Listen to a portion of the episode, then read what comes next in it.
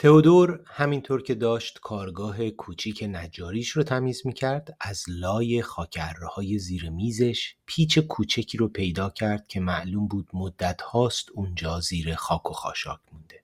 تئودور پیچ کوچولو رو توی دستش گرفت و با انگشتاش خیلی آروم تمیزش کرد. پیچ رو آهسته جلوی صورتش آورد و فوت محکمی بهش کرد طوری که پیچ کوچولو از نفس تئودور جان گرفت.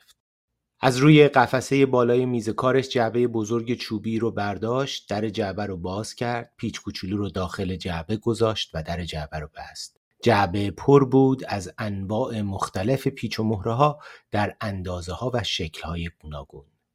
پیچ کوچولو که تازه چشماش به دنیا باز شده بود از همون لحظه ورود تصویر تازه ای از خودش و زندگی توی ذهنش نقش بست. جمعیت جعبه تقسیم شده بود به سه گروه. گروه اول پیچ و مهره هایی بودن که توی همدیگه پیچیده بودن و به کامل بودن خودشون افتخار می‌کردن. گروه دوم پیچ و مهره هایی بودن که علاقه زیادی به توی هم بودن و درگیر بودن دائمی نداشتن. نه اینکه از هم بدشون بیاد ولی تنهایی رو به باهم بودن ترجیح می‌دادن. اونجا مهره هم بودن که برای اطمینان فقط دنبال پیچ های کوچیکتر می‌رفتن. اونا تو هم میپیچیدند ولی جفت نمی‌شدند. تعدادی هم پیچ و مهره بودند که اصلا نمی‌تونستن با هیچ کسی جفت و جور دائمی بشن. آخه اونا به هزار و یک دلیل حرز شده بودند.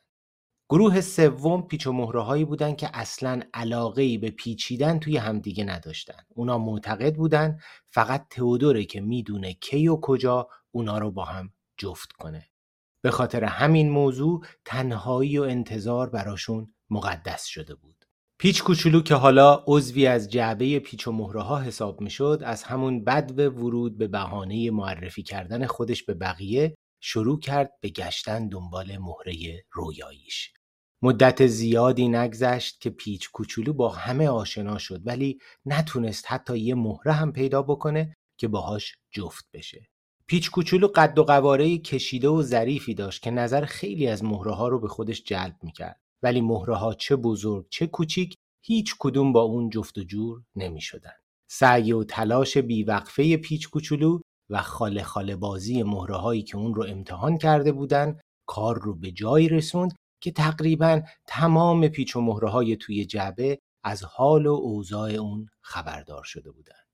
آوازه سعی و تلاش و ناکامی این پیچ بدقبال به جایی رسید که پیچ های گروه اول حاضر شدند از روی دلسوزی و یا کنجکاوی از توی مهره هاشون در بیان تا اونها پیچ کوچولو رو امتحان کنن.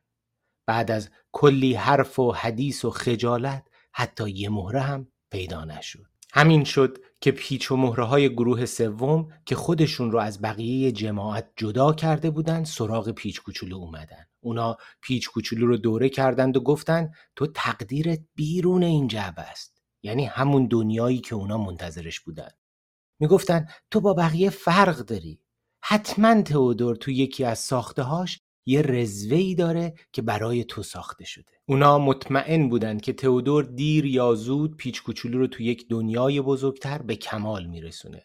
پیچ کوچولو قافلگیر از ناکامی و بد اقبالیش توی جعبه چاره ای نداشت به جز باور حرفای اونا. روزها گذشت و پیچ کوچولو ذهنش پر شده بود از خیال دنیای بیرون جعبه تا اینکه روزی تئودور یکی از پیچهایی رو که به تازگی از توی جعبه برداشته بود دوباره به جعبه برگردوند. اون پیچ برگردونده شده برای همه تعریف کرد که تئودور داره یکی از زیباترین ساخته هاش رو تموم می‌کنه و احتیاج به یک پیچ ظریف و استثنایی داره. با شنیدن این خبر همه پیچ و مهره ها به سمت پیچ کوچولو نگاه کردند. اونها به پیچ کوچولو گفتند که اقبالش زده و خواستند که اون اولین پیچی باشه که از جعبه بیرون میره. پیچ کوچولو از این خبر شکه شده بود. خوشحالی تمام وجودش رو گرفته بود. پیچ و مهره ها همه عقب رفتن و بالاترین جا رو توی جعبه به اون دادن. در جعبه باز شد تئودور دستای مهربونش رو توی جعبه کرد پیچ کوچولو رو برداشت و کنار همون آخرین خلقش روی میز گذاشت تئودور عینکش رو به چشمش زد پیچ کوچولو رو توی دستش گرفت و اون رو جلوی چشماش برد با انگشتاش خیلی آروم و با محبت لمسش کرد. پیچ کوچولو از شدت خوشحالی چشماش رو بسته بود. تئودور آخرین خلقش رو به گوشه میز هل داد صندلی قدیمیش رو که دسته سمت راستش شکسته بود برداشت و روی میز گذاشت. پیچ کوچولو توی اوج خوشحالی لای انگشتای گرم تئودور خودش رو با اون یکی حس می کرد. با یک ضربه شدید همه چیز برای یک لحظه عوض شد. دسته شکسته صندلی به حالت اولش برگشت. تئودور صندلی رو جلوی میز گذاشت و روش نشست و با لبخند رضایت تکیه داد و دست راستش رو روی دسته شکسته که حالا محکم سر جاش ایستاده رها کرد. پیچ کوچولو حالا زیر دست پر آرامش تئودور در حالی که تمام وجودش توی دسته صندلی فرو رفته بود فهمید که اون هیچ وقت پیچ نبوده و نیست.